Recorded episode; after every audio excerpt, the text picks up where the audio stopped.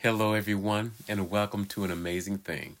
This episode is a breakdown of the episodic structure of the show.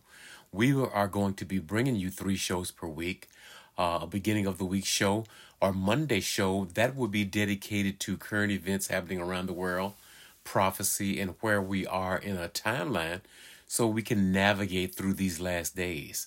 Our midweek show will be dedicated to a Bible study that will be done in a serial fashion, a continuation, so that no matter when you discover our show, you'll be able to go back to the beginning, click on that midweek show, and be able to follow along with us at your own pace without losing or missing anything.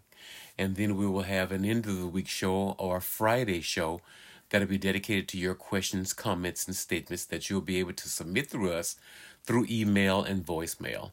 And some of those voicemails will be used on the air unless you specify that you don't want to participate.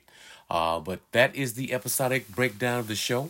We'll be coming to you soon, and I'm so looking forward to it. We're glad you're here, and please subscribe to an amazing thing.